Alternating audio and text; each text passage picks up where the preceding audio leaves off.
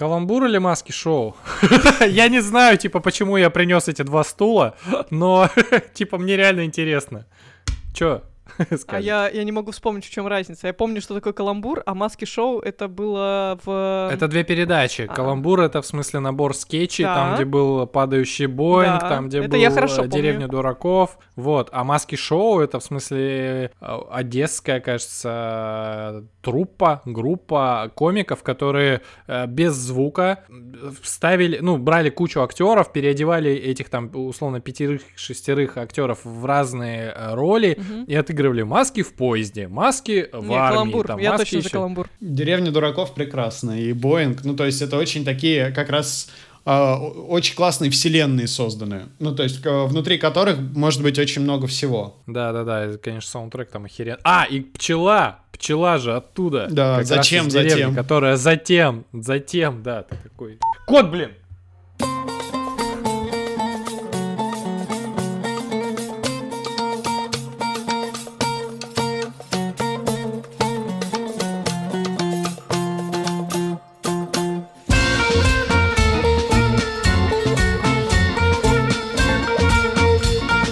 Всем привет! Легко, просто и подкаст. Уже целый пятьдесят пятый эпизод. А сегодня у нас в гостях Толя Ноготочки Капустин. Привет! Привет, привет. А можно, да, тебя так называйте?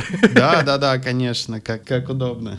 Толя — это тот чувак, на самом деле. Я не, я не твиттерчанин, не как это, как это... Короче, не пользователь твиттера, вот. Но я Толю давно заметил, потому что когда ты заходишь в какие-нибудь подборки Медузы, Виси или Тижерно, где типа, как интернет отреагировал на какое-то событие. Вот его твит там по-любому где-нибудь висит. Да, причем события нафиг никому не нужны. Да, да, там, да, да, типа да. Пингвины в Антарктиде опять типа офигели. Сегодня, сегодня мы хотим поговорить немного... От... Что-то у нас вот этот сезон на самом деле как-то связан очень сильно с сексуальностью, телесностью, банями. Вот в каждом втором эпизоде сквозит. Поэтому сегодня внезапно мы решили поговорить про современный юмор, про Твиттер, про мемы, про вот это все. Во-первых, поздравляю тебя с праздником Всемирным днем мужчин, который, оказывается, был девятнадцатого ноября. И об этом, естественно, прекрасно. Никто не знает, да, никак не влияет на нашу жизнь. Да, я посмотрел, меня в WhatsApp бабушка не поздравила. Поэтому, значит, а, ну этот все. Праздник значит, не состоялся. Значит, нет этого праздника, да. Все, да. Все понятно. Давай э, прям вот с ходов тогда, с ноги, с двух даже ног зайдем. Че такое мем? Хороший вопрос, на который тебе никто нормально не ответит. А те люди, которые будут с умным лицом э, говорить про Докинза, ну, они прослушали там пять лекций каких-нибудь или, может быть, посмотрели лекцию про мемы от кого-нибудь и восприняли это за чистую монету. Поэтому ответа нету. Ну, мне не нравится определение Докинза. Ну, не как определение Докинза, в принципе, а определение мема, как он сейчас... Ну, чем он сейчас является. Потому что по Докинзу мем — это, грубо говоря, бит культурной информации. Да, да, да. Но если разворачивать это определение сейчас, то, в принципе, все можно назвать битом культурной информации. Ну, то есть все, все, что ты видишь, все, что ты говоришь, все, что ты э, слышишь, находясь в обществе и в культуре. И кажется, что это не дает ответа в на вопросы, но позволяет отогнуть мизинчик и сказать, вообще-то мем по Докинзу, это единица культурной информации, бла-бла-бла, приглашайте меня на лекции про мемы, я вам расскажу, что такое мемы, с вас семьдесят пять тысяч рублей за академический час выступления. Типа того. Не очень хочется быть. Слушай, но на самом деле, мне кажется, важный момент, ну, на самом деле можно как единица информации говорить, но мне кажется, важный момент же в этом есть, что она виральная становится. Ну, то есть, точнее, на Лурке даже есть статья «Недомем». Это, то есть, когда ты такой, сейчас будет классный мем, смотрите, и он раз и не смешной, и никто его не повторяет. А вот когда это начинается как-то вируситься по какой-то непонятной совершенно причине, просто эта конструкция, она становится смешная. Вот в Твиттере же это часто история бывает, когда начинаются какие-то разговоры с крупными компаниями, они начинают отвечать там, что ты в этом, да. в, в этом ключе. Ну, я бы, я бы назвал, вот говоря про мемы, я бы назвал мем, это, э, во-первых, э, ну, это какая-то сущность, э, которая подвержена мутации, которая хрономаркирована и в которой есть э, тот или иной ригидный образ. Ригидный образ — это как? А, ригидный образ — это... Ну, то есть ригидность из биологии — это что-то, что не меняется, что-то не пластичное. И ригидный образ — это, ну, как бы как раз вот это вот э, срыв шаблона в меме, когда... Ну, мой, мой любимый пример, который в какой-то момент перестал всех э, веселить, но это похоже на то, как вот строится мем, что... Если у нас есть, ну, например, образ гопника, который uh-huh. всем примерно понятен, и он никогда не меняется, то есть... И пять лет назад был примерно одним, и через пять лет э, он такой же. И он никак не отвечает на вызовы времени. Можно построить шутку и мем на просто из четырех фраз, типа «заходит гопник в барбершоп». Ага, понятно. Ну, короче, ну, да. Ну, то есть э, барбершоп — это что-то современное, а гопник — это ригидный образ, над которым э, удобно и легко смеяться, потому что понятен э, конфликт. Окей, да. Ну да, еще, короче, в мемах, наверное, контекст важен, потому что если ты не в контексте, то, наверное, какая, ну, в, в большинстве случаев это типа не смешно. Ну, если ты не в контексте, это всегда не смешно, потому что... Да, точно. Хотел выпендриться, конечно. Довольно сложно. Не, можно, конечно, смеяться, но это будет смех, как смех там парня или девушки, когда они пошли на свидание с тем, кто им очень нравится. И вот она уже рассказывает про то, как Мане от Мане отличается, и ты такой... Вот они, конечно. О, у меня друг, короче, в детстве был, который два, над анекдотом два раза смеялся. Первый раз, потому что все смеялись, а второй такой, а, а, а чё это, в чем панч-то? Ему такие объясняют, он такой, а, блин, нифига как смешно. Вот, я, конечно, ему завидовал всегда, потому что чувак реально два раза искренне ржал просто. Это круто. Ну, говорят, у женщин тоже мультиоргазмы бывают. О, надеюсь, нифига. Не сексизм. Нормальный панч, хорошо. У мужчин, кстати, тоже. Я слышал, если ты знаешь, есть такой достаточно миметичный персонаж э, в русском интернете, наверное, уже Бронислав Виногродский. Я, по-моему, видел его какие-то книжки. В... Да-да-да-да-да. Это Китай... Что-то про Китай или да, что-то да, такое. Да-да-да, это тот чувак, который в девяносто втором году или там, ну, в девяностых в начале привез в Россию вот эту всю чайную культуру оргазм. Вместе с... И оргазмы, да, и дао оргазмы, вот эта вся движуха. И вокруг него, конечно, есть медийные разные персонажи, которые за ним смотрят, начинают также собирать какие-то нефриты пятитысячелетней, как это, давности, ну, типа вот, короче, такую свою дао историю создают. А еще свинья аж двадцать минут оргазм испытывает, я вспомнил старую шутку. Это или не шутка, или это факт реально был. Ну, а ты не проверял? а, а я, фа- я не свинья. Такой серьезный подкаст, все такое, что, что нас кого? В этом парит, а потом так без фак- факт-чекинга просто вбрасывать факты. А у свиньи оргазм двадцать минут. Слушай, а если вот про современный юмор, э- как его можно охарактеризовать, наверное? Чем он отличается? Я просто... В последнее время, например, я не помню, чтобы кто-то анекдот рассказывал. Ну, буквально там пару дней назад мне друг, конечно, анекдот скинул. Но вот такая вот история, а, типа собраться потравить анекдоты. Оля, привет. Привет. Привет. Оля, Толя, Тима. Привет. Мы, э, я начал э, очень медленно раскручивать э, вопрос про, со, про современный юмор и про то, что анекдотов никто не рассказывает и вообще, ну, поменял, поменялись ли какие-то темы, ну, то есть как это строится? Мне кажется, что анекдоты все так же рассказывают, и они просто немножко поменялись, э, сами анекдоты, просто потому что, ну, как, как и музыка, как и все, потому что условному артисту, какому-нибудь Моргенштерну или кому-нибудь еще, гораздо выгоднее выпустить две двухминутные песни, чем э, одну четырехминутную. Он просто получит с нее два раза больше денег. Э, ну вот, вот с этого материала. И кажется, что анекдоты с э, длинной такой завязкой и рассказанные где-то у камина, они немножко ходят от э, тренда, когда блогеры там могут залить это себе в условный ТикТок э, или в двести восемьдесят символов Твиттера уложиться и просто сорвать э, все лайки. То есть просто какие-то другие вещи становятся... Ну, точнее, никак, не, не так. А немножко переформатируются анекдоты и убираются оттуда какие-то подробности. А иногда анекдоты так прорастают в культурный код, что от них остается один только панчлайн. Ну, типа как uh-huh. э, стра- странно, а на вкус как кальмар. Про панчлайн, э, как бы он уже известен, и это самое замечательное, когда рассказываешь анекдот, который понятно, чем кончится. Э, этот панч, он как раз про мерзкие какие-то анекдоты, которые, ну вот, в приличном обществе не расскажешь, в Твиттер не вкинешь, э, но каждый раз, э, когда вот, не знаю, какая-нибудь реклама Орбит э, была по телевизору, типа... Новый орби, орбит со вкусом груши. И вот туда идеально ложится, как бы, странно, а на вкус как кальмар.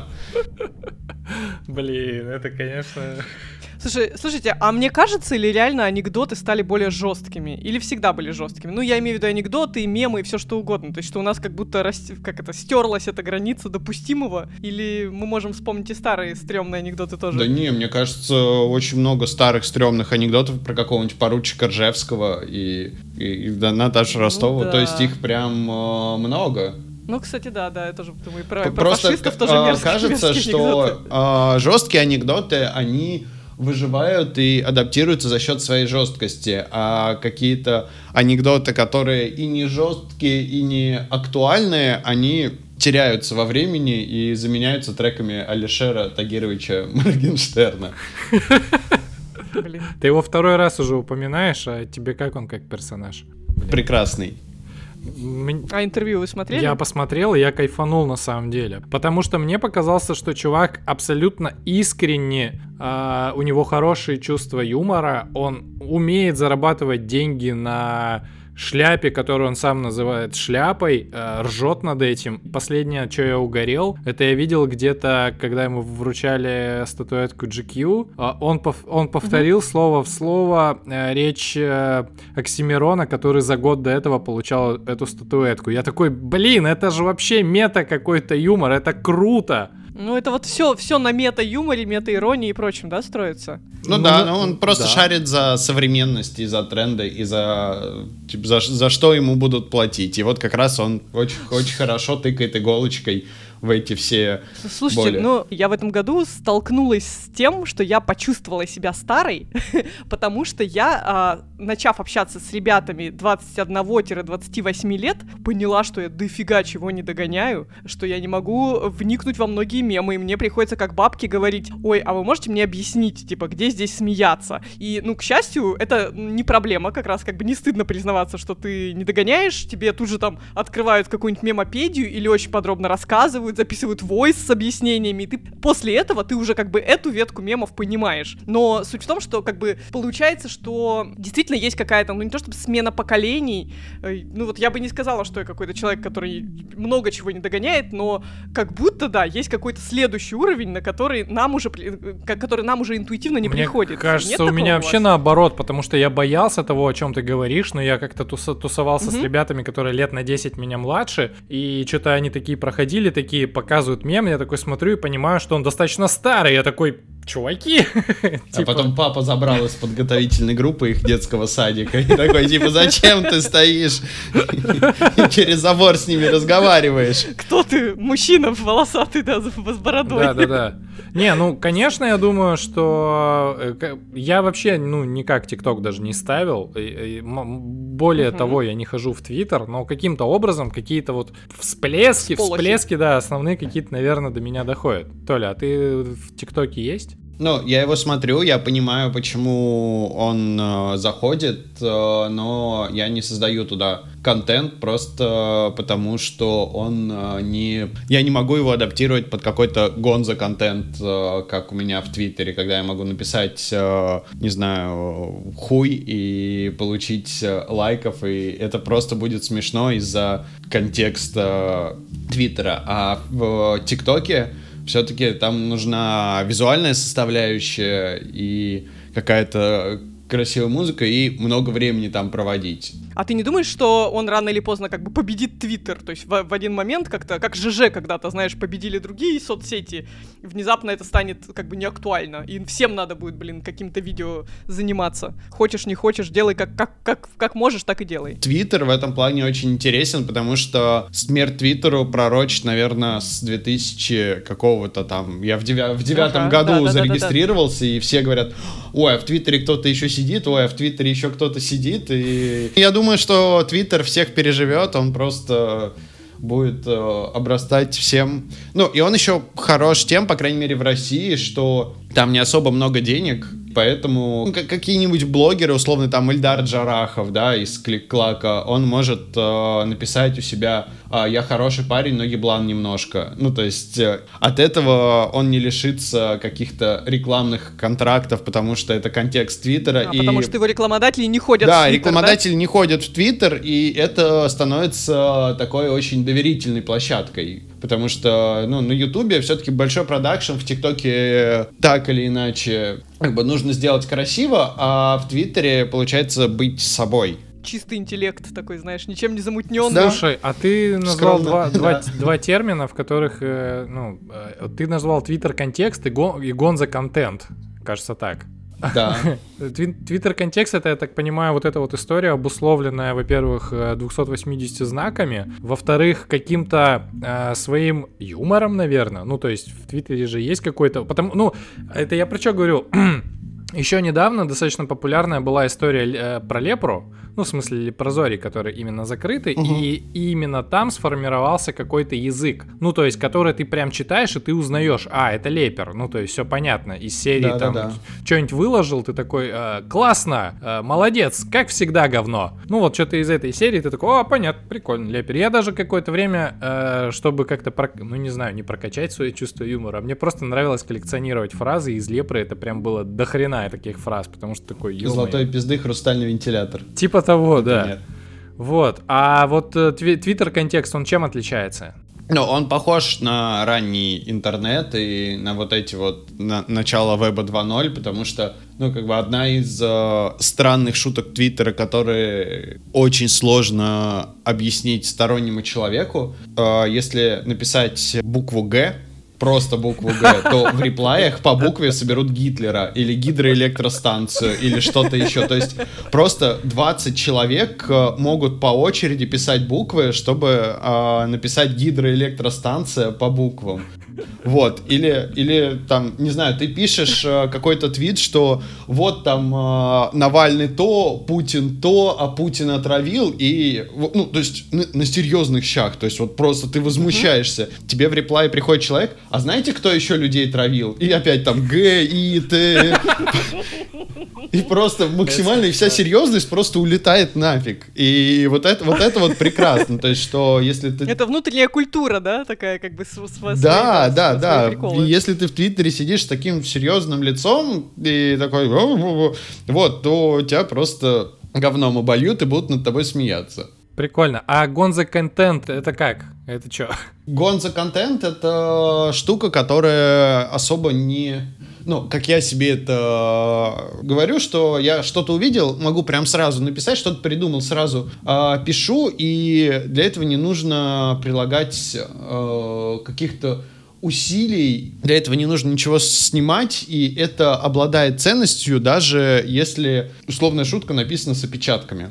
А, я понял. Это, короче, из редактуры. Это называется дешевый, дешевый контент. Это когда ты в процессе э, написания какой-нибудь статьи, ты такой э, начинаешь, как Максим Ильяхов, делать скринкаст своего экрана и такой, вот смотрите, как я редактирую. Вот за, на коленке собрал видеоролик. Типа того, да. Потом ты выкладываешь и такой, о, о, ништяк, сделал, класс.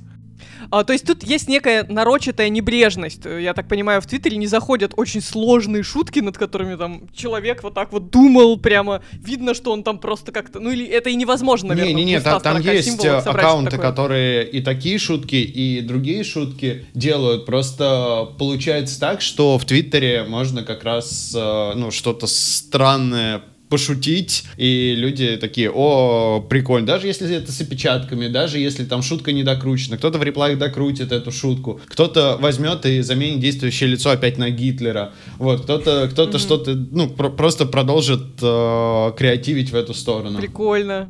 Это, знаешь, это похоже, как будто такие нейроны в голове, один из которых там что-то у него вспышка случилась, другие тут же... Ну вот, вот г- примерно так, да. Метамозг такой, знаешь...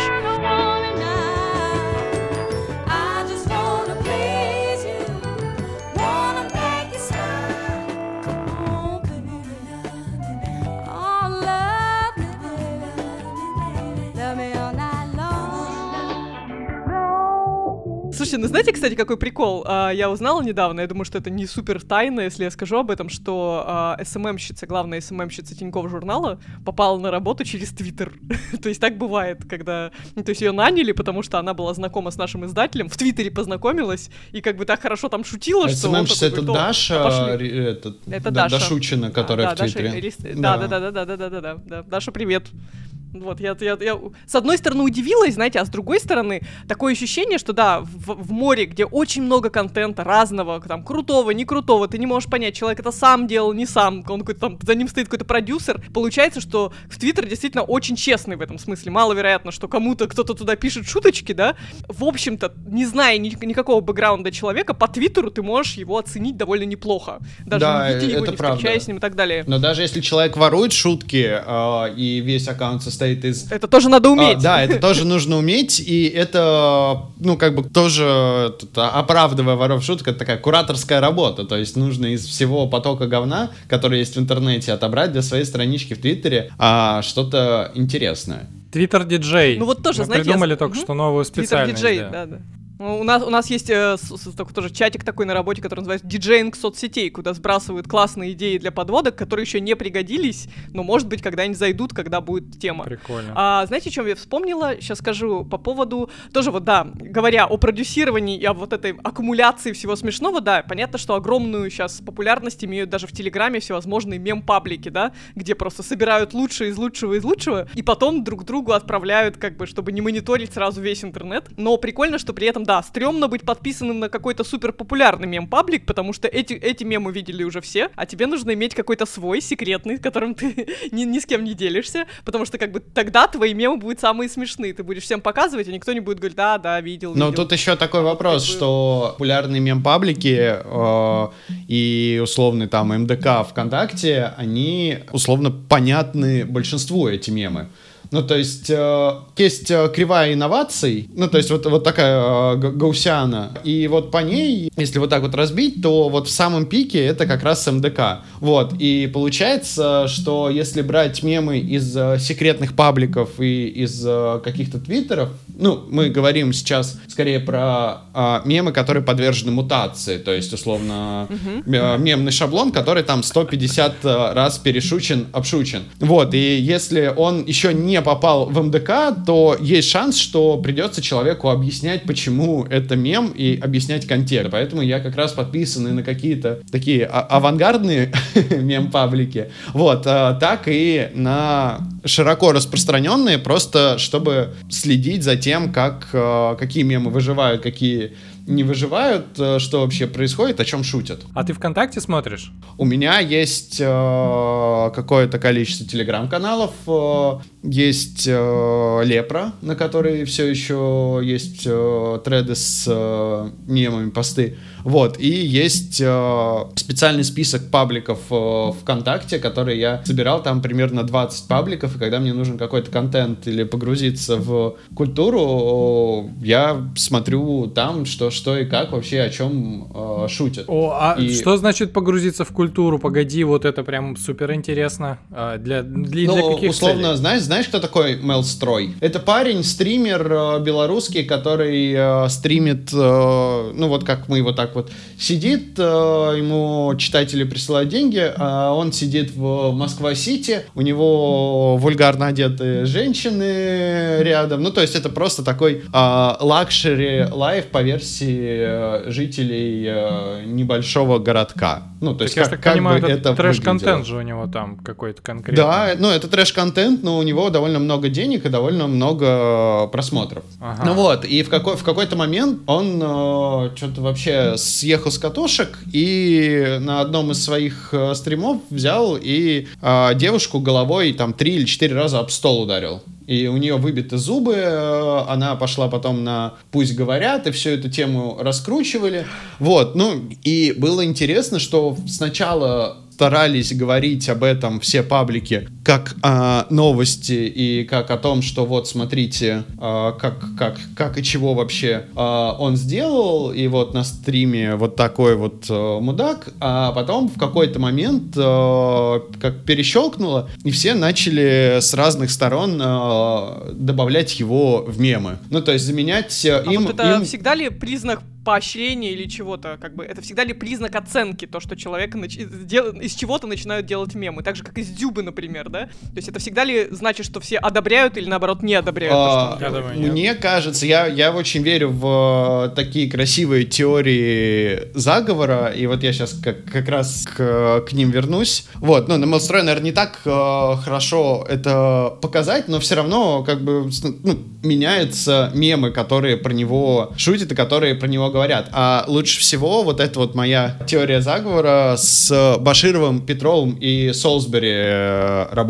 То есть сначала, ну то есть это прям такая пиарная штука, то есть сначала э, случился инфоповод, и после этого сразу э, вышло видео Слепакова, ну типа слито, что вот мы долбимся в, как, в Копенгаген, шпили-вили и все такое, и оп, и повестка перехвачена. И если ты сейчас, ну вот, допустим, это произошло прямо сейчас, те люди, которые будут обсуждать информационную повестку, то есть, а нормально ли, что они работают в ГРУ? А почему они такие глупые? А почему это? Они будут казаться вот теми самыми бабушками из WhatsApp, потому что все уже обсуждают реакцию соцсетей на это. То есть, вот смотрите, Слепаков выпустил видео, а вот смотрите, Симонян взяла у них интервью, и они там геи, а может и не геи, а они говорят там так точно и сидят вместе. Да, а нормально ли, что они геи и их за это шеймят? Вот, и сто пятьдесят разных э,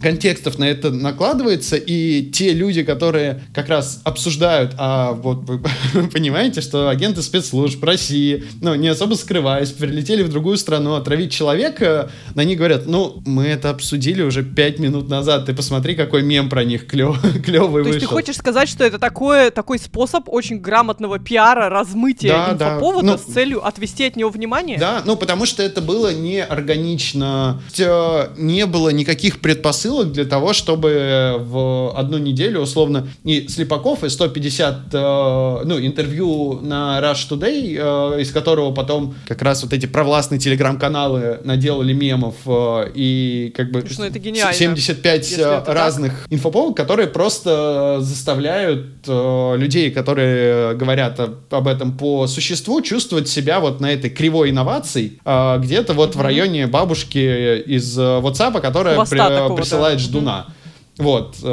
Слушай, ну, Пелевиным повеяло. Ну, это вот такая конечно, вот моя просто... красивая теория заговора, которая, которую очень классно использовать, как мне кажется, в пиаре. Да, мне кажется, это не работает. Фантастика. Это же уже история, ну, то есть ре- реально же нет особой реакции. А, вот если взять того же Дзюб, блять, я не знаю, почему у нас сегодня такая повестка. Мы никогда кон- актуальный контекст не обсуждаем. Да почему? Но... Нет, да слушай, это просто пример. Нам, а... нужно, нам нужно от чего-то отталкиваться. Вот эта э, история с Дзюбой же, это все хихи-ха-ха, и он, э, когда выпускает ну, то есть его там все поддерживают, а потом он выпускает видео, угу. а, где он оправдывается как какой-то школьник. Ни у кого же не возникает вопроса, а по- почему ты вообще это делаешь, за что ты вообще извиняешься, ну, то есть, как, короче, какая-то странная ну, возникает история. Вопрос, но а, этот мем, он дальше не мутирует, то есть он остается как бы вот видео извинения Дзюбы. Если бы а, начать делать из этого видео мем, а потом а, по смыслу перехватывать повестку, а можно ли делать мемы из того, что человек извиняется, ну, то есть человек искренне извинился за то, что подрочил на камеру, а вы делаете из этого мем. Вам не стыдно? Вот, вот не стыдно тебе смеяться над тем, что, чело... над тем, что там ги... лицо Гитлера подставили в видео с извинениями mm-hmm. Дзюбы дипфейком? Вот вообще вам кажется это нормально? И все, повестка перехвачена, и люди уже говорят, а что, ну, мне нормально смеяться над Гитлером, а типа, mm-hmm. а мне жалко mm-hmm. Дзюбу. И никто уже не говорит о том, что Дзюба там подрочил на камеру, потому что, ну, это уже, блин, это уже обсудили пять минут назад, сейчас вот смотрите, а, его уже там Даня Милохин да. пародирует, вот, а, а нормально? Или это все и... Слушай, ну человек, по-моему, который научится управлять мем-потоками в таком масштабе, то есть технологически я могу представить себе, что берешь пять юмористов очень крутых, заставляешь их просто бомбить мемы, понятно, что из них девяносто процентов не пойдет дальше, но если хоть там пять процентов взлетит, и уже на их основе будут новые-новые мемы, ты все, ты как бы эту волну уведешь ну, куда-то. А потом берешь Другое... еще лидеров э, мнений, моральных ориентиров и моральных камертонов, и они, и они уже обсуждают э, и кричат на эти юмористов, то есть, а можно ли mm-hmm. шутить про это? А вы правда считаете, что там смерть Кобзона это смешно? А когда вот про смерть Кобзона говорит вот этот вот стендап-комик, вы правда считаете, что смешно и можно смеяться над смертью? Изначально инфоповод, он уже никому не интересен, потому что, ну, понятно, что как бы человек может там на камеру записать все, что хочет, а тот, кто сливает, он как бы мудак. Но про это говорить неинтересно, когда тут такая дискуссия, просто два, две вещи столкнулись, одни традиционные ценности и говорят, что видео с извинениями нельзя никак вообще модифицировать и все такое, а вторые типа, а давайте смеяться вообще над всем в мире. Ну все, и уже никому нафиг не нужен оригинальный инфоповод, потому что тут такая вот живая дискуссия. А через час вбрасывается новый мем, и новый лидер мнений говорит, а вы вообще считаете, что это смешно, и над этим можно смеяться? Вот, и люди начинают говорить опять на глобальные темы, и опять уходят и от Дзюбы, и от условной там Жанны Фриски, которая умерла, и вообще от, от всего, и никому уже то, что было в начале, не интересно, но а, все чувствуют себя очень уверенно, потому что они говорят про, как раз вот про актуальный контекст и находятся в контексте. Как раз еще до того, как было записано на видео с извинениями Дзюбы. Я помню, что когда я, в принципе, посмотрела на эту ситуацию, подумала, как бы я отрабатывала ее как пиарщик Дзюбы, я подумала, ну вот, не, ну это интересная такая, кей... интересный кейс такой, как бы, вот что, что ты будешь делать в этой ситуации? Я подумала, что он должен сам над этим смешно пошутить. То есть просто переступить через любые эмоции, которые есть, и выпустить сам смешное видео на эту тему. И, как мне кажется, это было бы лучшим. Ну, то есть понятно, что кто-то был бы недоволен, но в целом это было бы мощным. Самый шагом. Недооцененный пер- персонаж, наверное, Рунета, это Алексей Панин, который никому плохому ничего не сделал, который занимается, что ему нравится, и у которого на самом деле офигенное чувство юмора, потому что он именно, чтоб ноги твоей здесь не было, выпустил дохера видосов. Это прям реально, это было смешно. Ну, что-то как-то пошло не так, видимо, раз, раз э, общий, общий, общего понимания, насколько он крут, так ни у кого и не сложилось. Интернет стал не с той ноги просто.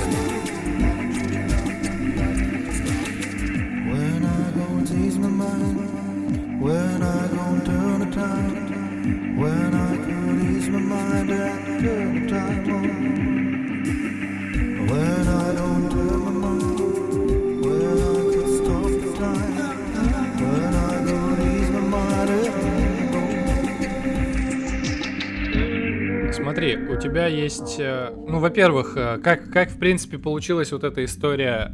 Ну чё, Яровая, как пакет работает? Это очень странная история. Ну, это было в две тысячи семнадцатом году, когда были вот эти все... типа телефонные минирования всех э, торговых центров и всего такого, вс- всю Россию эвакуировали там по сто пятьдесят раз на дню. Этого был принят или хотели принять э, пакет закон, э, законов Ирины Яровой, который позволил бы бороться в том числе с э, телефонным терроризмом. И его приняли условно там, ну, допустим, в августе, а в сентябре просто все эвакуировали, эвакуировали, а ничего не работало. Ну, как бы пакет не работал.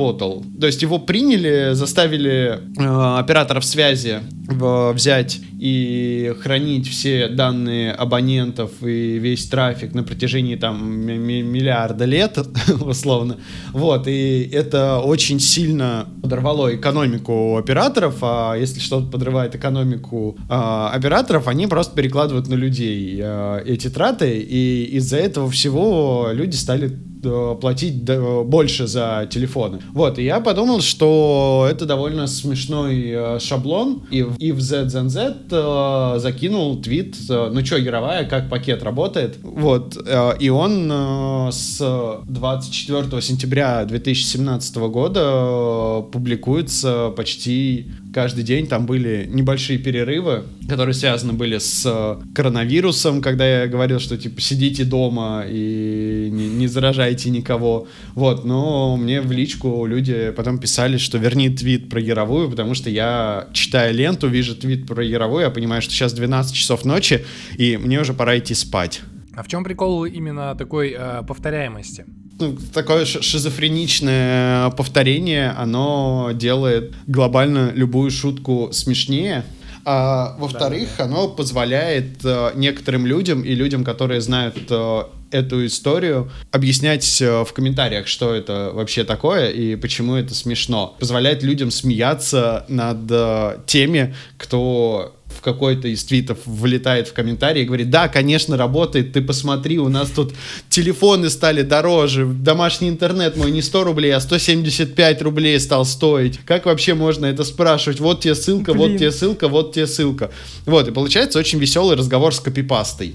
Слушай, это такой активизм социальный получается. Ну да, да, это... Отсюда вопрос-то вот такой: как научиться писать классные шутки в Твиттер? Потому что вот ранее мы говорили... Э, как научиться такие... знакомиться с девушками, знаешь, такой да вопрос. Я, я сделал пометку, что это тупой вопрос. Чего не, он это? не тупой, на самом деле такая деконструкция. Ну, типа, да, мне на самом деле интересно, потому что, конечно, есть, когда ты у тебя просто случайно пролетает какая-нибудь прикольная штука, когда я просто... Смотрите, у меня какая тема есть?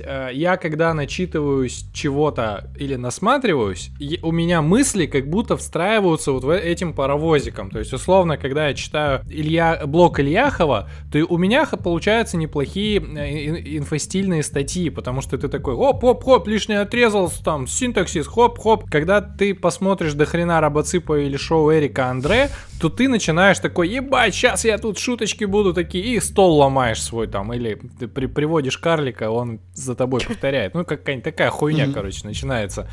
И когда на Лепре я долго сидел, то э, я заметил за собой, что э, отвечая кому-то в комментариях, я, в общем-то, тоже достаточно попадаю в стиль. В, с Твиттером, я понимаю, такая же история. Ты просто иногда получаются смешные, э, супер э, виральные твиты, когда ты просто в этом контексте, у тебя удачно совпадают мысли и все такое. Это ну, один подход. Да, делай контент, бросай его в воду и не бойся обосраться. Вот, но есть такие... Очень легкие. Есть же, есть же куча юмористов, которые именно э, видно, что они закидывают туда контент, над которым они прям работают, типа Дениса Чужого. Mm-hmm. Да. Как писать?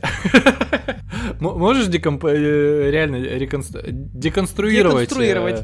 Да-да-да-да, твиттерский юмор, типа, как написать хорошую шутку в Твиттере. Надо обчитываться других смешных шуток, чтобы войти в это состояние да, потока. Мне кажется, нужно понимать, ну, опять же, это все гиперконтекстуально. То есть нужно понимать, кто тебя читает, в каком контексте они находятся. Ну, то есть можно написать э, супер смешную шутку в аккаунте, с, которые читают, э, не знаю, фермеры Челябинска, и они такие: окей, окей, это отписаться.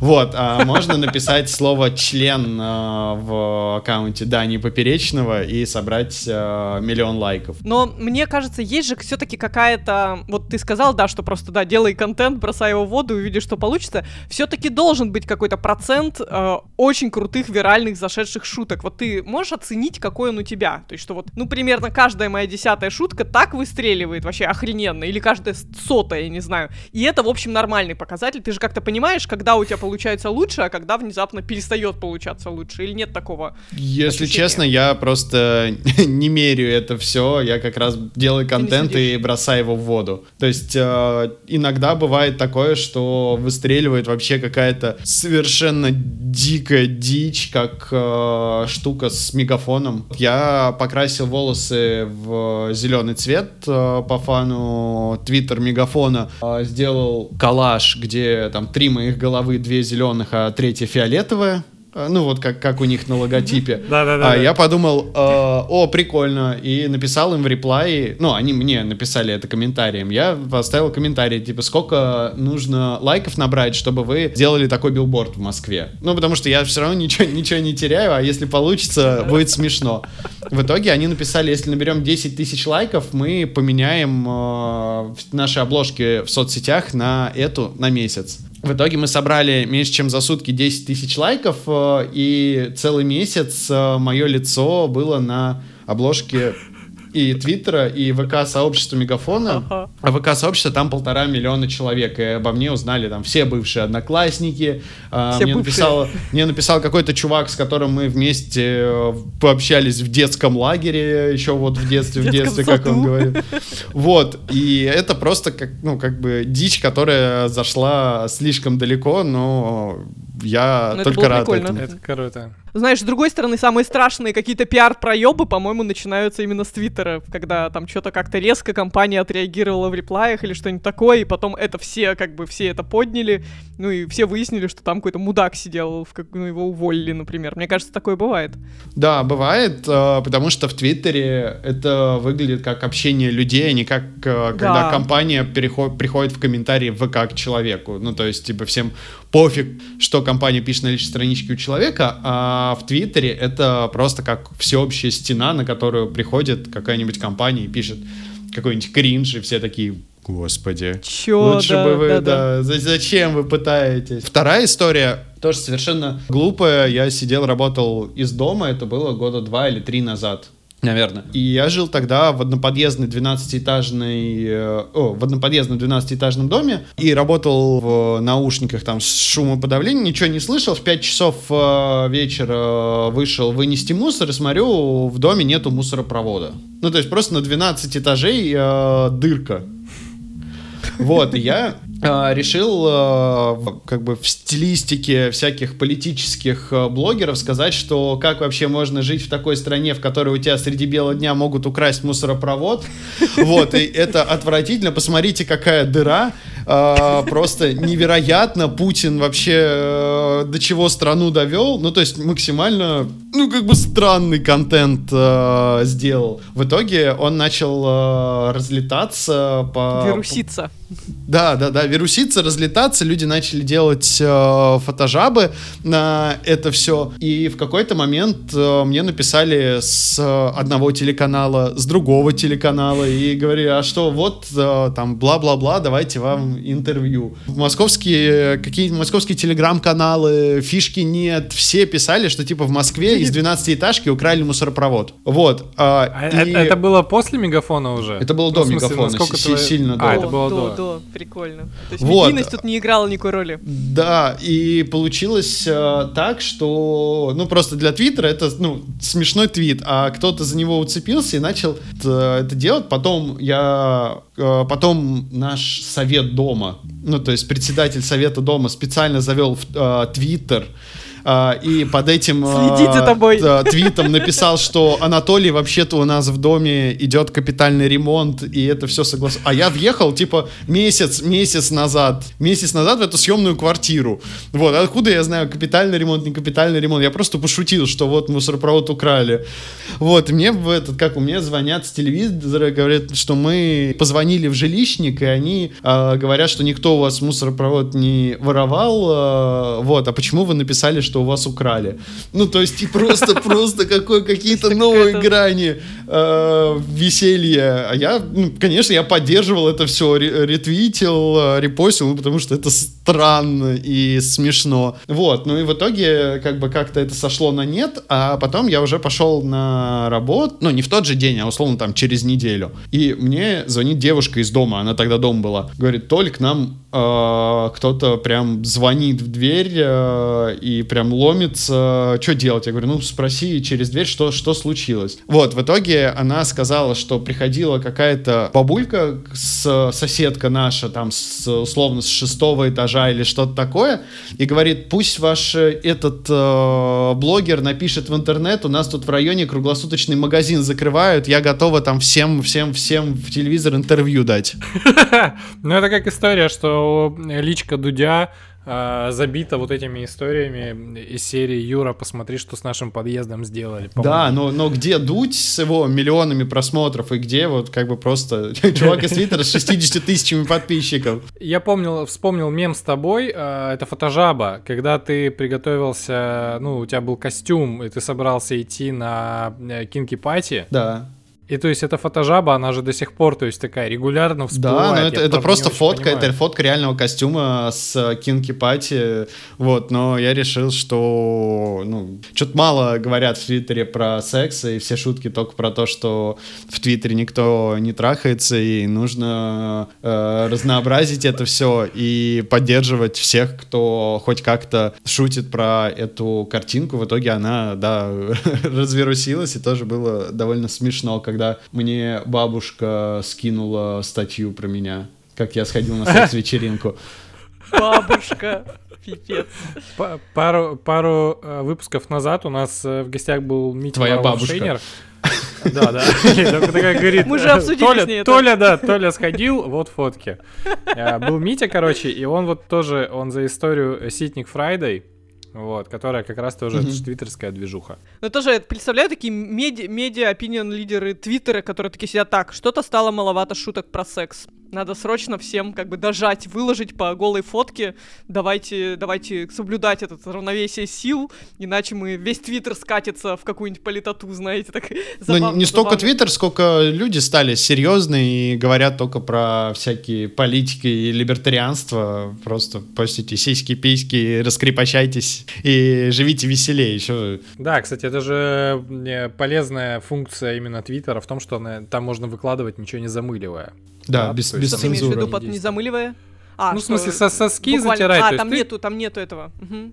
Да, по, по какой-то причине непонятной, на самом деле. Ну, слушайте, кстати, у меня был вопрос на эту тему насчет все-таки страха шутить. Есть ли у тебя, Толь, такой страх иногда, что, ну, как бы ты думаешь, блин, не надо, как бы что-то... Я, я могу прогнозировать какие-то не очень хорошие последствия, именно юридические, для той или иной шутки. Ну, тут скорее такое, что у меня есть... Ну, вот я выкристаллизовал фразу у себя в голове там пару месяцев назад, что я не хочу быть человеком, который шутит определенные шутки. Ну, то есть у меня в голове рождаются иногда очень э, какие-то прям супер э, расистские шутки или супер оскорбительные, mm-hmm. ну, просто потому что э, как бы голова — это такой плавильный котел, в который скатываются все инфоповоды, и в итоге что-то вот из него, как на конвейере, выходят шутки.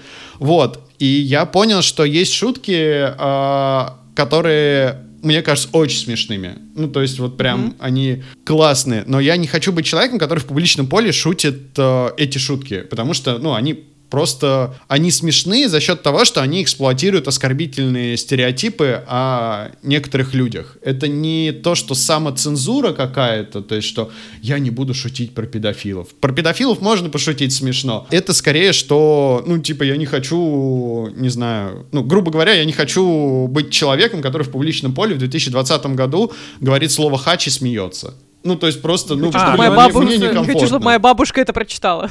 Ну, да, не, не столько бабушка, это, это, это просто перед собой. Юмора, да. Да, это перед собой. Я понимаю, что это смешно, что я получу лайки, могу получить э, в лицо, но получить в лицо я могу как бы и за многое другое в Твиттере.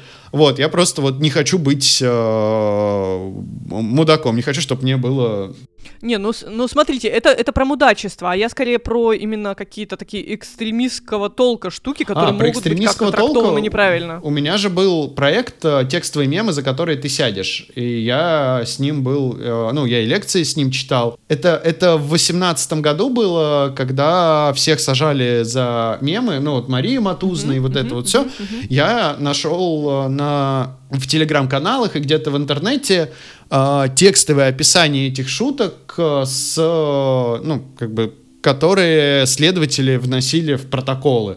То есть, условно, картинка с э, Иисусом, изображение у которого в, обнаженной дырка... женщины, да. Да, да, да, у которого дырка в руке, и там бла-бла-бла, бла-бла-бла. Вот, и я подумал, что было бы клево собрать их э, в одном месте, и в итоге я нашел сто таких э, штук и выпускал их в Твиттере. Ну, то есть можно прям найти текстовые мемы, за которые ты сядешь, а, по поиску в интернете, там, афиши а рассказывалось. За распространение вот этих описаний невозможно привлечь. Вот. А, я думал, что это как бы фигня, и я просто, ну, там, строю памятник эпохи, как я так, а, да. думал. Вот. А потом кто-то то ли у Бастрыкина, то ли... Ну, короче, у какого-то человека из СК, когда брали интервью, спросили, а является ли текстовое описание экстремистских материалов экстремистскими материалами. И, и, да, и он сказал, что при определенных условиях, конечно, являются. И я такой... Бля. Опачки. Удалил аккаунт. Нет, я, я не удалил, а, но я стал оставлять а, телефон. Ну, то есть тогда была такая очень серьезная атмосфера давления на все вот это, гнетущее. И я где-то неделю просыпался в пять утра, в пять сорок, как бы очень таким напряженным, потому что я знал, что обыски начинаются с шести утра. Вот, э, и я начал оставлять э, ноутбук на работе, чтобы его не конфисковали, и я дал э, пароль от своего твиттер-аккаунта основного и от э, шуток э, как бы кругу доверенных людей, чтобы если вдруг что-то случится, они могли э, как бы придать публичности это все. А, наоборот, наоборот рассказать, что с тобой происходит? Да, конечно. Я считаю, что у всех должны быть прокачаны так или иначе соцсети, потому что в две тысячи двадцатом году публичность — это как бы главный козырь, да-да-да, главный щит и главный козырь против всего. Чем история закончилась в итоге?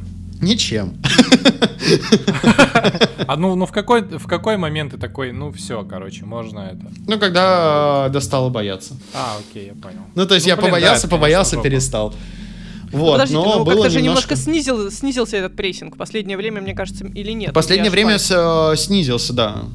То есть, помните, была, даже вот у нас была в редакции проблема с тем, что мы делали материал про коронавирус, и на, ну, на основании пытались разобрать рекомендации, которые вот все пациенты, это по интернету эта картинка ходила, с типа, что врачи назначают, типа, что в, ка- в кабинете у каждого врача висит, но... Который фейком мне... оказался потом. Ну вот, да-да-да-да-да, и мне пришлось долго согласовывать с редакцией, могу ли я эту картинку разместить, и прямо фотку мы можем mm-hmm. ее выложить, или, или лучше описать ее текстом, просто приблизительно, потому что, не дай бог, окажется, что это фейк, и нас могут там оштрафовать на семьсот тысяч рублей за распространение фейков. Но, насколько я знаю, в последний месяц, пару месяцев перестали вообще преследовать за вот эти якобы фейковые новости про коронавирус. Почему-то, хотя формально никакие правила не изменились. Но это как бы просто такая занесенная, э, занесенная как бы булава над головой, и просто чтобы люди чувствовали себя некомфортно и знали, что их в любой момент могут пиздануть.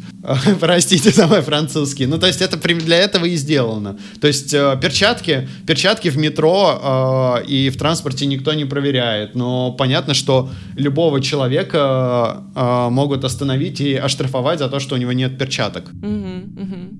Я, я подумала о том, что на самом деле такая вот, такие ограничения, они двоякую функцию, ну, точнее, двоякие последствия имеют. С одной стороны, посмотрите на современный КВН, во что он превратился. То есть как, как признак того, до чего доводят какие-то ограничения.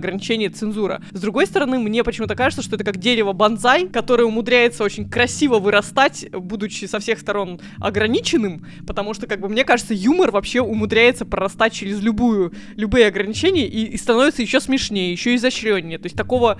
Я, я не представляю себе ситуации, когда русские люди просто перестанут шутить, потому что так сильно будут бояться. То есть всегда как будто найдется способ как-то это... Ну, не то чтобы обойти, то есть будет, будет какой-то мета-язык. Про КВН э, и про условно вечернего Урганта как э, там эталон юмора на ТВ у меня тоже есть такая теория заговора, что и студенческий КВН, и Ургант, они безумно выгодны власти, просто потому что это очень клевое стравливание протестных настроений. То есть э, все, все понимают, что дороги в стране говно. Ну, то есть, ну, как бы ни для кого это не секрет. А, но все понимают, что по телевизору это не скажут. Ну, то есть, только если там Владимир Путин лично распорядился там что-то, что-то сделать. Но потом а, выходит команда КВН и перепевает Квин и говорит там «Дороги в стране говно». И все, это везде разлетается, и люди, которые могли бы а, направить а, свои силы в какое-то позитивное русло и а, там, не знаю, на выборах проголосовать или что-то такое, такое, или рассказать кому-то, они такие нажимают кнопку репоста, скидывают это друзьям, и вот этот вот слэктивизм, ну, то есть ленивый активизм, он просто, ну, человек думает, что, ну, все, я свое дело сделал, я всем рассказал, что есть видео, где на телевизоре говорят, что дороги в стране говно. И все, и как бы больше дальше ничего не происходит, дороги остаются говном, люди просто нажимают кнопку лайка и репоста, и весь пар выходит. Ну, и с Ургантом ровно так же, как он. Вот, посмотрите, какую он серьезную тему поднял на телевизоре. Значит, все об этом знают, и наверху об этом тоже знают. То есть не думайте, что вы тут такие, как бы, да, оппозиционные, все все, все понимают. Ну, не знаю, да. Ну, слушай, мне, честно говоря, я, может быть, я слишком сноб, но я не, не верю в то, что все такие умные. Мне кажется, очень многие вещи происходят не благодаря какой-то системе, а просто, просто с течением обстоятельств бывают, и, может быть, кто-то просто в нужный момент делает вид, что это его идея. Не, ну, вероятно, как бы и так, и так есть. Я просто про то, что глупые люди так долго не смогли бы контролировать, ну, как бы удерживать это все. Ну, не, не будем скатываться в политику. Я скорее mm-hmm, про то, mm-hmm. что как бы условный э, контролируемый э, юмор, юмор, он э, очень полезен для власти, потому что он позволяет, ну, как бы через разрешенные темы пар у общества стравливать. То есть, ну, э, в общем-то, юмор в целом, наверное, для этого и нужен, да? То есть, ну, мы как бы нет, такие поржали, ну, может над чем-то быть, и успокоились. Может быть, юмор, который в условных стендап-клубах, когда вот приходит человек, э, плюс-минус незнакомый, и в открытый микрофон начинает все говорить, и люди могут как бы услышать и продолжить транслировать это, пересказывать. А когда mm-hmm. это говорит... Э, С, в условном вечернем Урганте, ой, там э, я, э, Иван Ургант, против ущемления геев. Ну, как бы, да, он все это хорошо сказал, но те люди, которые могли бы договорить, ну, как бы что-то сделать против ущемления прав геев, они просто кидают друг другу видео и говорят, Ургант с нами. Ну, как бы не очень понятно, mm-hmm. что, что вы делаете. Что это дает. Да, очень много людей, конечно, делают э, что-то и э, занимаются полезным активизмом, но кажется, прям, ну, такая немалая часть людей, когда видят, что люди из условного телевизора говорят что-то на близкую им тему, они такие: да, Ваня с нами, класс, я буду заниматься тем, что буду перепощивать это видео. Вот, ну, погоди, а в чем тогда разница от стендапа того же условного Долгополова, например, где он это, ну, жило на себе рвет и рассказывает, что его действительно волнует? Потому что Долгополов, как мне кажется, я не могу быть уверен, он не аффилирован с, как бы, с властью, он не отрабатывает какую-то, ну, да. определенную повестку, и он не получает деньги из условного Первого канала. А, то есть разница в этом. Ну, по- получается, по сути, что э, обе стороны шутят на одни и те же темы. Э, это помогает скинуть какой-то пар, но разница в том, что одни за это получают деньги, а другие э, нет. Ну, э, Долгополов условно шутит, потому что он не может э, не шутить. Не шутить. А условный Ургант э, шутит, потому что про это можно шутить. Ага. А, ну, то есть, да, и, тут и, даже и мы это... не можем знать вообще, Ургант плохой или хороший, и вообще, как бы, шутит ли он а, просто в разрешенных рамках, или у него есть действительно четкая, четкий вектор, по которому надо шутить. Ну, то есть он даже талантливый, этого, вот это знаем. Все, что можно про него сказать. Все, все, что мы знаем. Ну, знаешь, на самом деле, грубо говоря, мы, мы это можем знать, вот это единственное, что мы можем знать про все, то есть про всех, хорошая шутка или нет, а то, что стоит за этой шуткой, мы, к сожалению, только ретроспективно можем оценить, там, условно, про какого-нибудь комика, который был всегда таким независимым, потом внезапно пошел в телек и там mm-hmm. стал шутить немножко по-другому. То есть всегда, к сожалению, вот то, как мы начинаем влюбляться в, ну, назовем их условно комиками, лю- любыми там людьми, которые пр- продуцируют юмор, да, к сожалению, это всегда такая осторожная любовь, которая вот реально здесь сейчас, на основании той шутки, которую мы видим, но как будто, да, как будто между шуткой и человеком, который ее создал, всегда есть какое-то пространство, потому что, ну, она, она ну, да. как будто и говорит что-то о нем, а как будто и не говорит, потому что только пятьдесят шуток за пять лет могут тебе как-то человека характеризовать. Да, но еще, еще важный, э, важный нюанс, что Ургант говорит это с экрана телевизора, и он как бы является голосом, как бы, Первого канала. Вот, это значит, что на, ну, с Первого канала это транслируется. А я, например, ну вот, есть замечательный совершенно комик Дэниел Слосс. Я был на его концерте в Москве, и совершенно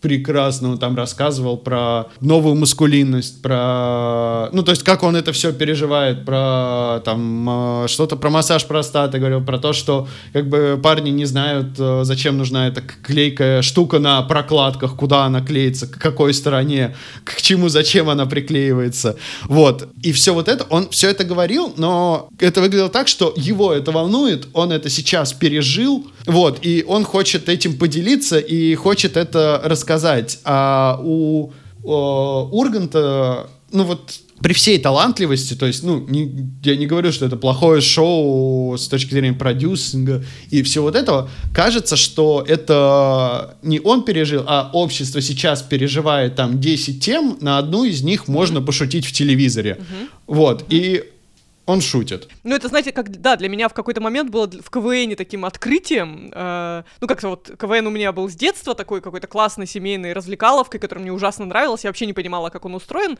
а потом в какой-то момент, когда я стала студенткой, я познакомилась с парнем, который, э, ну, был там участником более-менее известной команды, и он как раз был таким закадровым персонажем, там, каким-то звукорежиссером, плюс человеком, который пишет шутки.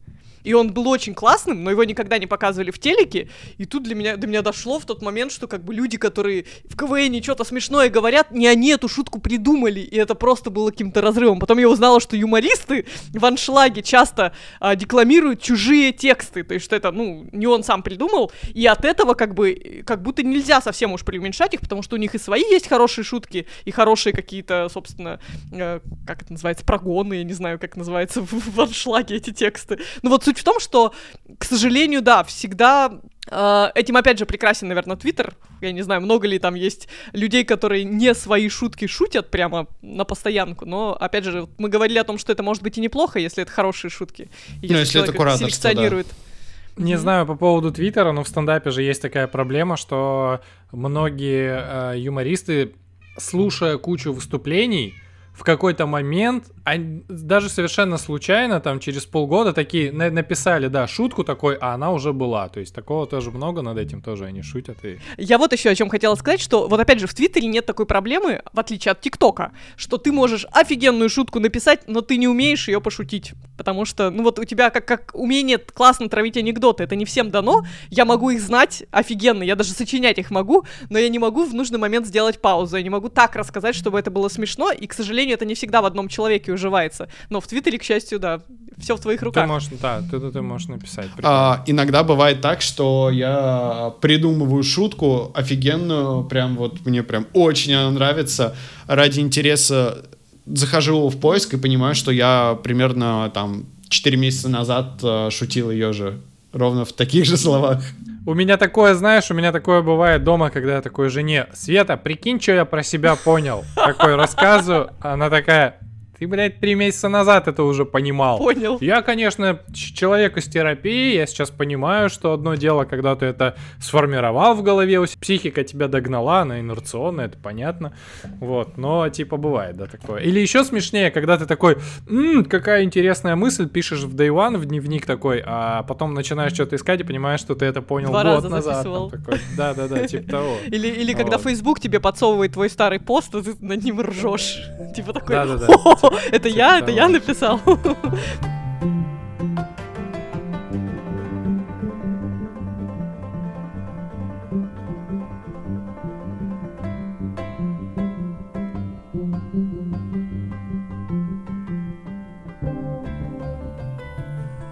Вчера зафорсили, наверное, все. То есть мне человек десять скинуло, и я видел...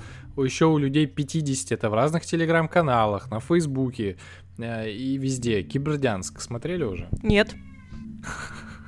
Толь, ну ты это смотрел, наверное? Ну, это этот какой, где корова с ку ар-кодом. Да. А, я такие штуки а, предпочитаю... Ну, то есть... Я знаю контекст Кибердянска, что они делают, я вижу превью, и мне особо не нужно смотреть это все. Есть замечательная книга, которая называется «Как рассуждать о книгах, которые вы не читали». Вот, она как рассуждать о шутках, на... которые вы не смотрели. Да, да, да, я переделал, как, как шутить об инфоповодах, которые, ну, о которых вы ничего не знаете. И я очень часто так живу, то есть... Я просто, ну вот была последняя презентация Apple, там тоже было много мемов, и я тоже типа с десяток мемов сделал. Саму презентацию я не смотрел, я вижу просто, что кто-то пошутил, ну кто-то просто в, выложил картинку, я понимаю, что примерно Apple... Э- представили. Я вижу, кто-то выложил картинку, я понимаю, что э, там есть, э, условно, место для шуток по шаблону, то есть можно оставить один образ э, и второй, как бы, ну, можно оставить сеттинг и добавить туда новый образ. Вот, и из десяток шуток так пошутило, они там хорошо разлетелись на тридцать, на сорок тысяч охвата. Слушай, вот, прикольно. И... Прикольно, что это технология. Ну, то есть, понятно, я не отрицаю ни в коем разе как бы роль и импровизации, ну, действительно, какого-то умного вложения в шутку, какой-то сверхмысли. Но в целом, да, можно представить себе человека, который прочитал десять книжек или там прошел пять курсов по мемологии и юмору, и после этого может, ну, средненько, ну, шутить. Вот как раз то, о чем я говорила, какой, твой, какой процент твоих шуток взлетает. Ну, то есть, там, десять процентов его шуток или пять процентов его шуток будет заходить как бы на, на какую-то определенную аудиторию. То есть, до такого можно прокачаться, получается, чисто технически, не будучи каким-то mm-hmm. суперостроумным человеком. Так а что там с... как? Кибердянском? Ну, это в смысле, это просто видос, который внезапно... Я просто никогда не видел, чтобы столько людей его везде репостили, скидывали в лички. Я, я поняла, и да, прич... о чем ты, да, но я поняла, почему я не смотрела, потому что как раз мне почему-то это всегда немножко бесит. Ну, то есть, когда я вижу, что прям все и не очень хорошие, и очень хорошие знакомые что-то распространяют, так же, как и вот видео с Дзюбой я как бы не смотрела, просто потому что, ну, ну понятно. Да, ну, понятно. Господи, да. Все дрочили, что на Дзюбу-то смотреть? Но это не мешает ну, про это рассуждать и про это шутить. Да, да, да, да. Это такая экономия времени. Так же, как помните, презентация Сбербанка, то же самое, когда... Я не знаю, наверное, много людей, которые смотрели ее целиком, но в целом вот как раз по я, мемам я смотрел, ее можно воспроизвести. Я смотрел, да? Чтобы просто нарезать э, кадры. Смотри-ка, ты Сбербанк в Твиттере, смотрел, а Apple охват не стал, да? То есть Apple, ну, Apple да. легче прошутить, чем Сбербанк заранее. Так. Да, но тут просто можно десяток э, мемов э, придумать еще до э, самой презентации. Прикольно. Потому такой... что это не первая презентация даже в этом году. Ре- рейтинг так. мемоемкости, коэффициент мемоемкости мероприятия, когда ты заранее коэффициент прикидываешь... кринжа. Да-да-да. Кринжа, да. Толя, слушай, а как вообще у тебя день, ну, как в течение дня это все проходит? Ну, я понимаю, что это тоже из разряда очень тупые вопросы, потому что я, например, если сейчас там рассуждать про какие-то заметки о, свои, ну, о, о своих там наблюдениях или о том, когда я там пиво дегустирую, условно, сейчас сложно как-то сказать, но ты в смысле прям открываешь какой-то блокнот условный и пишешь туда как-то шутки, и как это вообще Нет, происходит? Нет, у меня, ну это, кстати, очень интересный вопрос, и очень часто его спрашивают. У меня Твиттер является, ну, у меня телефон является просто продолжением руки, как бы я... Киберкентавры. Ну вот, вот тип, типа такого. Я... Мне очень некомфортно, когда у меня телефон разряжен, потому что я чувствую себя немножко оторванным от мира. Иногда я делаю это специально, там ставлю его в авиарежим и читаю книжку. А у тебя на телефоне есть в смысле с обратной стороны колечко, чтобы удобнее было? Нет, нет, нет. Мне кажется, это ужасно выглядит просто. Ну, да, наверное. Вот. Когда ты любишь свой телефон, тебе никакие колечки не нужны, ты его так крепко держишь. Да, да, да. Ну вот, и суть такая, что у меня телефон является продолжением руки, а Twitter как, как бы самое часто открываемое приложение. И если я что-то думаю, я не записываю ни в блокнот, ни куда-то, я просто ну, как бы делаю контент и кидаю его в воду. Вот, и именно поэтому я очень сильно отнекиваюсь от того, как, что мне часто предлагают быть эс эм эм-щиком где-то. Ну, то есть, и mm. да, предлагают огромную, ну, как бы, за, зарплату чуть ли не... И, ну, то есть, самое ужасное для меня — это придумать шутку и поставить ее в отложку. Ну, то есть, это же просто... А. Ну, вот ты, ты что-то придумал, это ре- реактивная штука, и ты хочешь понять, как она зайдет или что-то такое, а там, вот я придумал шутку, но не трогай это на Новый год. Ну, это mm-hmm. отвратительно, это не должно ну, быть. Я абсолютно понимаю, даже, даже на самом деле с постами, там, в моем примере, даже с серьезными постами, если они у тебя сейчас болят, ты хочешь публиковать. Я тоже не понимаю тему с контент-планом, типа так, хм, в четверг пошучу про вот это вот, а сегодня вот, значит, нет, сегодня эта шутка не очень уместна будет, в четверг зайдет хорошо, в четверг может все что угодно случится. Ой, ребята, вы просто... Вы просто в часовом поясе правильном живете, а когда ты живешь на Дальнем Востоке и плюс семь, ты понимаешь... Да, что если ты сейчас забомбишь, как бы никто а, это нахер я не когда, увидит. Я когда это вижу такой... у тебя, а... Тимур, э, пост, который выходит в пять утра, я понимаю, что у тебя сильно наболело, что ты такой, не буду ждать утра, ну, пусть, пусть, пусть они считают в пять, я не могу под, терпеть. Подкасты я, да, подкасты я через бота стабильно выпускаю в пятнадцать ноль-ноль, это по Москве сколько, девять? Угу. И, прям э, дожидаешься, ну, еле-еле. Ну, типа такой, блин. блин, классный подкаст такой, да, пусть полежит. Вот, и поэтому как раз это ужасно. Это, ну, нужно просто делать и как бы показывать миру, и можно даже не дожидаясь реакции делать что-то новое. И просто делать, делать, делать, делать э, всякие разные штуки, потому что не можешь не делать. Прикольно. Ты, кстати, сказал, что некомфортно, когда... телефон разряжен или его нет в руке, а так как изначально мы же про загоны, типа подкаст про личные загоны, mm-hmm. я сразу вспомнил историю Сергея Короля про то, что ему некомфортно из дома выходить, когда у него не сто процентов заряжен э, сто процентов? Какой-то девайс. Вот, это странно. Ну, кажется, да, кажется, кажется он так про это писал. Мне типа, кажется... у там семьдесят пять, ух, как мне некомфортно, да. Ну, это, то, это тоже есть. Ну, я просто это скидываю на то, что как бы телефон — это та штука, которая позволяет мне вот, как бы, позволяет мне быть приглашенным на подкасты и позволяет мне продавать рекламу в Твиттере, и как бы это все меня Я думаю, кормит. Когда кто-то изобретет телефон, который можно подзаряжать своей кровью, например, тратить свою кровь на подзарядку, я уверена, что его купят все, чтобы в вену воткнуть его, и чтобы он от этого зарядился хоть немножко, просто и все, все тут же. В первый же месяц тысяча человек умрет от обескровливания просто потому, что, ну, мы правда а, наркоманы. Кстати, кстати, были же украшения, которые... С солнечными батареями? Нет, нет, нет, которые вставляются в вену, с двух сторон, и кровь, проходя, крутит Офигеть. колесико. Офигеть. Вот.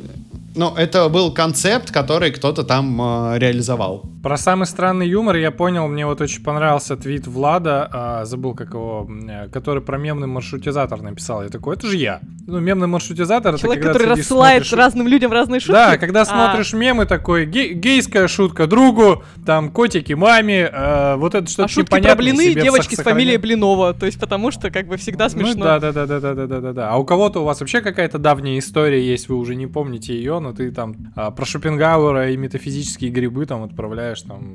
Ну это вот как раз про контекст общения, только вот у блогеров этот, этот контекст более широкий, он видит, что зайдет его аудитории. Две штуки хотела закинуть, одна короткая, другая, может быть, станет потом темой для разговора короткого или не короткого. Первая про а, одинаковость юмора. А, у меня в жизни была такая ситуация, когда я познакомилась с а, парнем, и он начал шутить, и я поняла, что я этот юмор, не, не шутку, а сам тип юмора, и то, как он смеется, я это слышала. Я говорю, слушай, у меня есть еще один знакомый, который так шутит. И мы выяснили, что они одногруппники, хотя вообще как бы ничего их не связывало. Ну просто, то есть люди объединились. А тип юмора это как? По каким критериям? Ну такой, знаешь, немножко парадоксальный. То есть он как-то, он очень медленно реагирует на шутки, а потом это становится смешно. То есть как такие шутки с задержкой какие-то, в общем. И это прикольно, что это реально людей, ну так же, как иногда там муж, жена или парень с девушкой похоже улыбаются. Иногда есть, что узнаешь, как будто в них одни и те же черты. И также и с юмором. Люди, которые долгое время вместе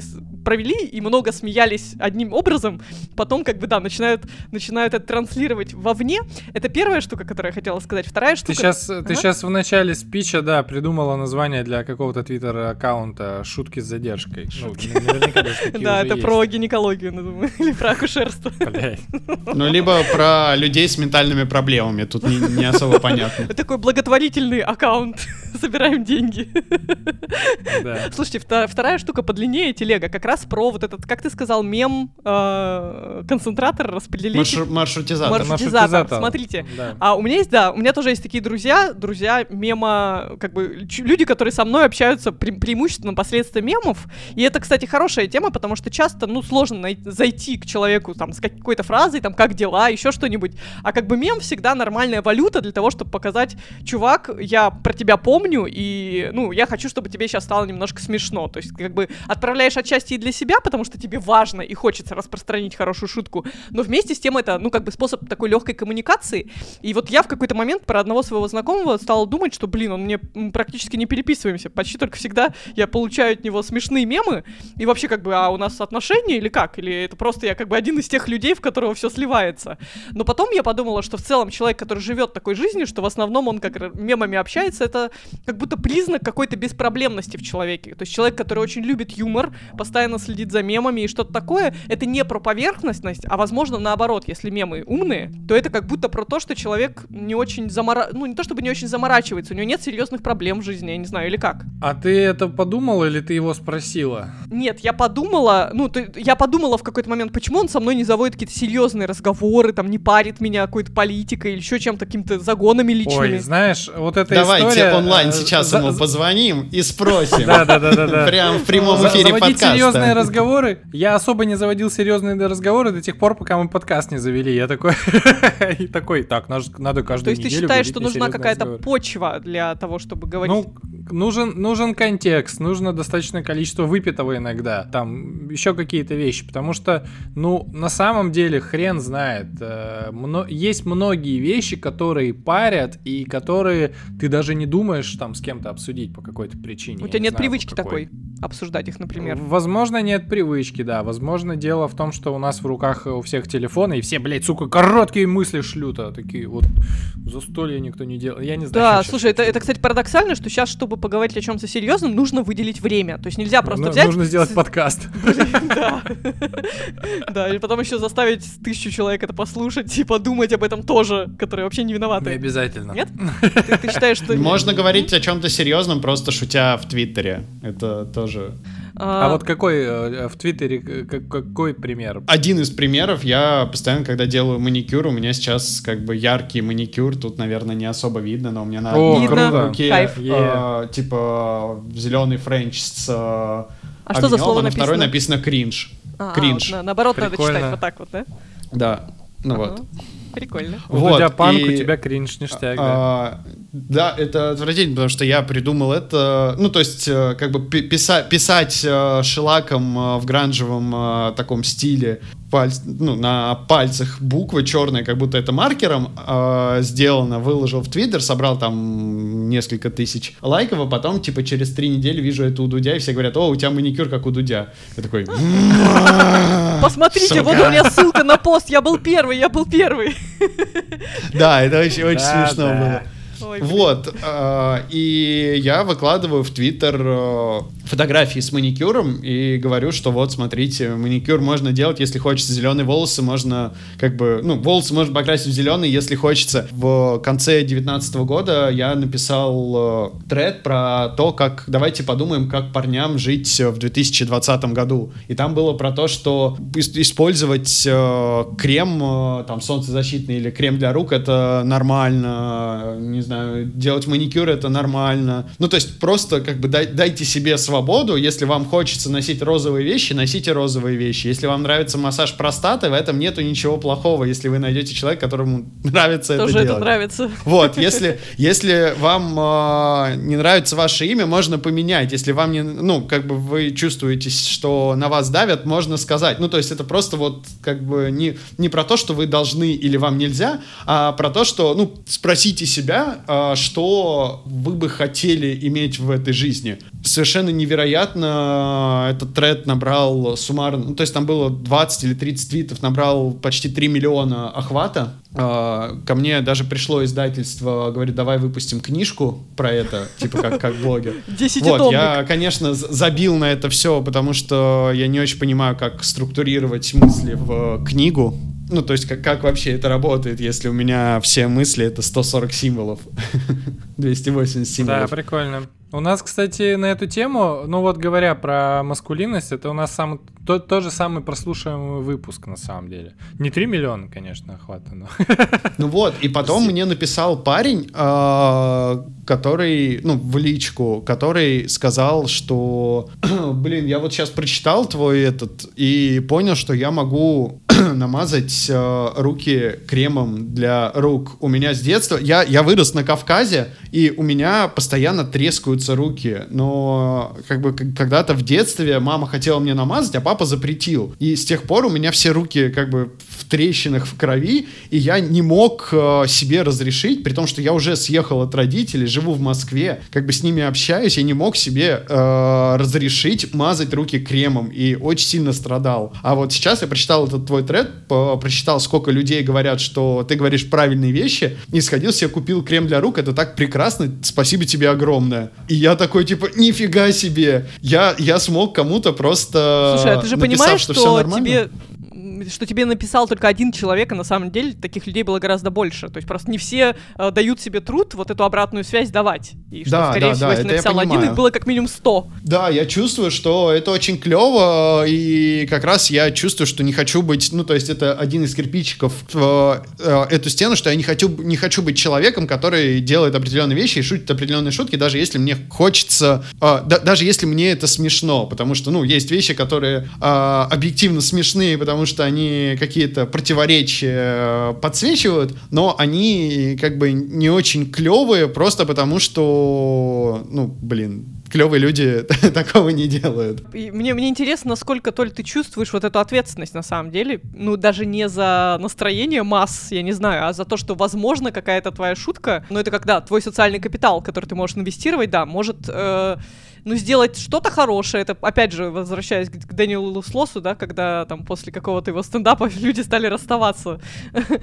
Очень много людей, да, что как бы ты просто как какой-то громкий голос, который можешь людям сказать: стойте, мазать руки кремом, это нормально. И бах, продажи кремов для рук выросли в двести раз. Да, ну вот поэтому я как раз думал, что нужно все-таки сделать, как бы все-таки доделать эту идею с книжкой, потому что если в бумаге еще эта штука выйдет, то вообще кажется, что она может повлиять еще на большее количество людей, но пока нет. А про ответственность, ну, если бы я был каким-то проповедником, вот... Э, ну ведь это так и есть. Я бы, Ты ну, уже... Ну, Я, я рассказываю не то, что как бы спущено сверху. То а есть, как? Что откуда, вот, откуда оно Бог, берется? Оно же откуда-то берется? Оно просто берется, ну то есть я рассказываю про свою жизнь. Ну то есть как бы поддерживать, э, э, ну так, благотворительность — это нормально, геев убивать — это ненормально. Вот, и я в это верю, и просто это рассказываю, и было бы приятно, если бы люди... Э, как бы не то, чтобы подражали мне, а чтобы они подумали, что, ну да, наверное, как бы мой папа там, ну не мой папа, а вот как бы какой-то гипотетический папа или uh-huh. дедушка говорит, что Америка, там гей-браки, пиндосы, и они хотят нас захватить и план Даллеса, вероятно, он как бы чего-то боится, и, вероятно, ему нужно там с, ну, было бы классно с психотерапевтом проработать это все, а я вот понимаю, что вот эти мои мысли там о геях, о чем-то еще, они из-за того, что просто я рос в такой среде, и я могу проговорить это со своим психотерапевтом и стать счастливее. Ну, то есть вот, вот примерно такую вот осознанность я пропагандирую. И именно поэтому я как раз э, там публично признал, что у меня биполярное расстройство, чтобы, ну, и тоже очень много людей написали, что о, это очень и важно, тоже. И спасибо, что у ты тебя? говоришь об этом Нет. публично. Я такой, я сейчас Оля такая, и у меня это. Не-не-нет, я просто, блин, Тимур, стоп. Нет, ты просто я погружена в это. Я, я думаю, что очень многие люди, так же, как и помните, у Шихмана тоже была девушка, по-моему, с биполяркой, да, а, не так давно в каком-то интервью. Ну, то есть для ну, многих. Юлия Ахмедова, да, для многих да, это да, стало да, очень большим облегчением. И вот так как бы не ты нужно просто всю жизнь молчал сейчас, об этом, да, да, да. Это а не тут... стигма. Нет, этим наше время прекрасно. Да, как да, бы да. не говорили, что оно очень жестокое. Сейчас же даже выходит у какого-то известного то ли философа, то ли политолога книжка как раз на эту тему, что про эпоху ненасилия, что никогда еще, блин, я забыла название, но я, мы дадим ее в рекомендациях, я найду ее, ее еще Шульман, Шульман редактировала, а, вот буквально только-только вышла, книга, которая рассказывает о том, что наше время на самом деле наименее, то есть уровень насилия снизился до минимума, никогда еще мы не были такими мирными, как сейчас, то есть домашнее насилие, насилие в обществе, войны и прочее-прочее, только кажется, что в какое ужасное время мы живем, на самом деле, вот благодаря психотерапии, благодаря многочисленным способам, как бы снижения снизить и вот это напряжение из себя сбросить, опять же, благодаря интернету и тому, что ты всегда можешь найти единомышленников и найти подтверждение своей точки зрения, уровень общественного насилия, вот это вот напряжение, он снизился до минимума. И как бы мы, мы с вами просто не осознаем, в насколько прекрасное время, благополучное мы живем. Да, моя проблема, например, я начал играть в Assassin's Creed Valhalla и, короче, загнался на тему, что нельзя, короче, просто оглушить чувака, надо обязательно, если тихо, его убивать. Я такой, блядь, чуваки, я не хочу их убивать, это классные англосаксы, мне не нравятся, просто мне нужно там что-нибудь спиздить. Лет десять назад я играла в Max Payne два, и я однажды убила человека, не будучи уверена в том, что он плохой. Я переиграла этот кусок, причем довольно далеко, вернулась в сохранение, и только после того, как я поняла, что он стреляет в меня, то есть я его в спину убила, сняла. Mm-hmm. Я, я реально переживала, я думала, блин, ну я же не могу так поступить с ним.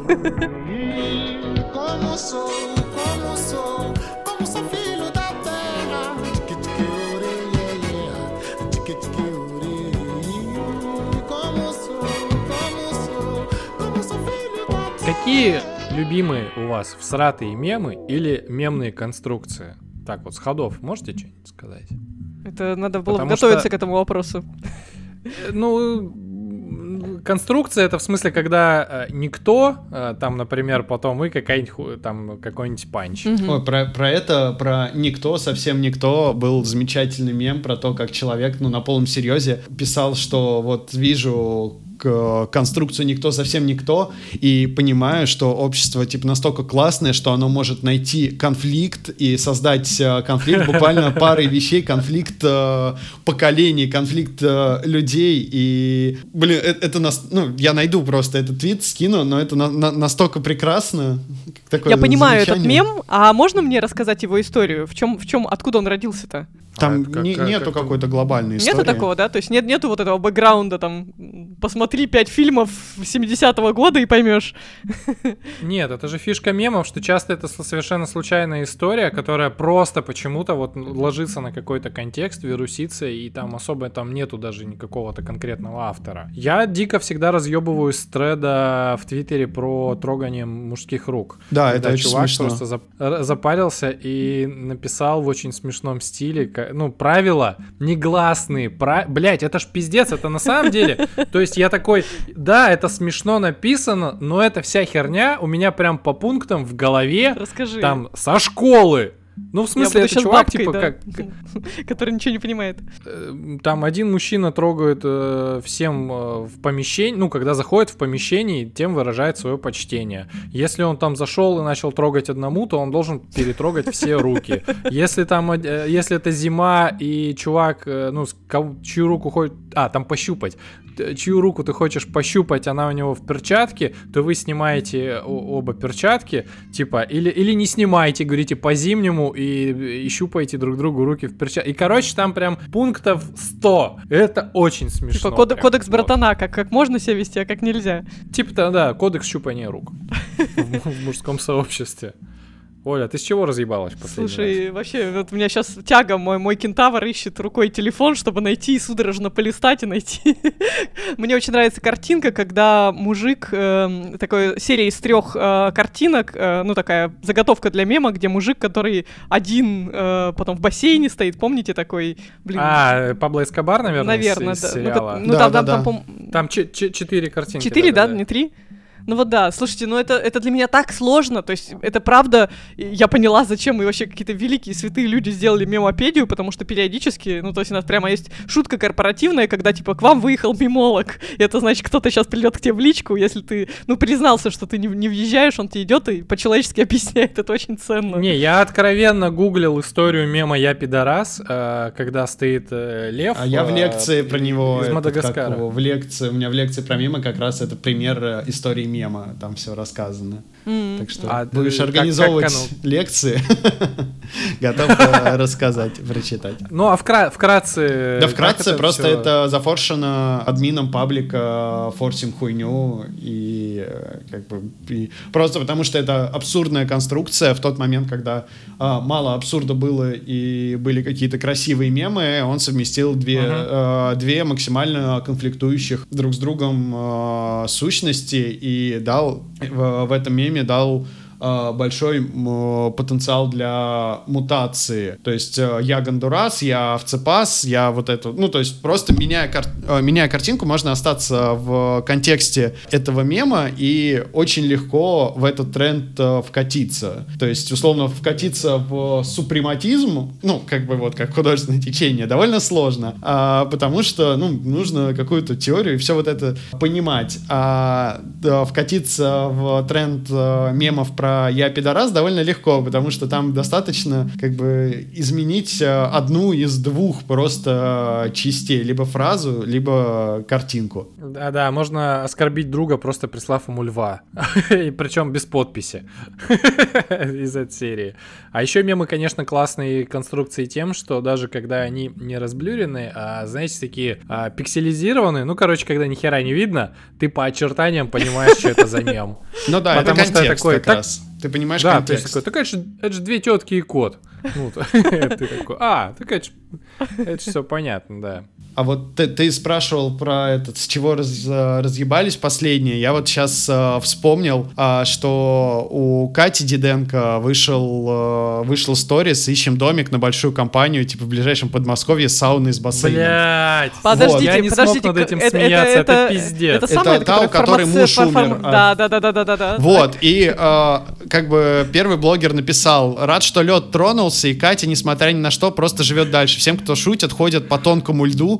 Чтобы заниматься таким, нужно иметь льдышку вместо сердца. Вот, и потом дальше написали, типа, рад, что все переживания испарились. В гробу она видала этот ваш сухой и холодный юмор.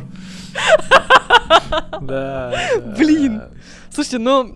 Это, конечно, классно, ну, не то чтобы классно, вот это, наверное, тот случай, когда мне почему-то кажется вполне этичным шутить. Это, это, это ужасно, но как но это будто вот, бы... Это вот Твиттер, да, там э, семьсот лайков набрал коммент э, девушки, которая пишет: «Читай реплай, читаю реплай и ржу, какие же мы все мрази, обожаю». Вот примерно так я себя и чувствую в Твиттере часто. Еще охеренные подборки, с которых я всегда разъебываюсь, показалось, которые на самом деле не показалось. Ну, знаете, да? У меня есть друг Рома РЖБ, достаточно известный музыкант, вот, битмейкер. И вот это, блядь, вот, короче, мемный маршрутизатор в его сторону это все посылает. Когда какая-нибудь э, макака на, сидит на плече, у нее реально такой елда вот такая огромная, там подпись «показалось». Ты такой, блядь, не показалось! Типа, чувак.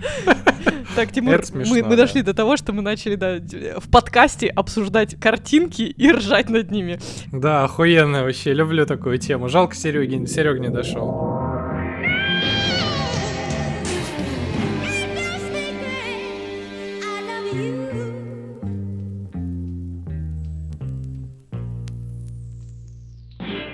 Ну чё, рекомендации? Ты начнешь?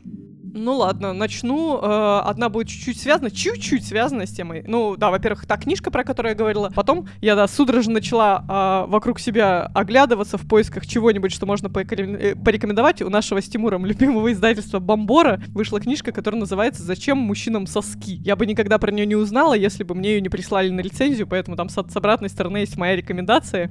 В чем суть этой книжки? Я бы тоже ее хотела к разговору о вещах, которые ты бы хотел сделать сам, но не успел, потому что кто-то другой за тебя их сделал. Это книжка, э, типа вопросы, которые ты осмеливаешься задать доктору только после третьего бокала. Книжка со всякими прикольными медицинскими тупыми вопросами, типа там, а зачем нам пупок? А зачем в пупке катышки? Вот такого типа. Ну и с нормальными медицинскими на них ответами. Эта книжка, к сожалению или к счастью, переводная, а американская, ну и в целом она довольно прикольная, то есть там, правда, этих баечек медицинских довольно много, ну и я с трудом себе представляю человека, который не любит медицину, точка, с трудом себе представляю человека, который взял бы и купил ее, такой, возьму и посмеюсь как-нибудь просто над медицинскими приколами, но в целом она мне кажется довольно милой, если вдруг...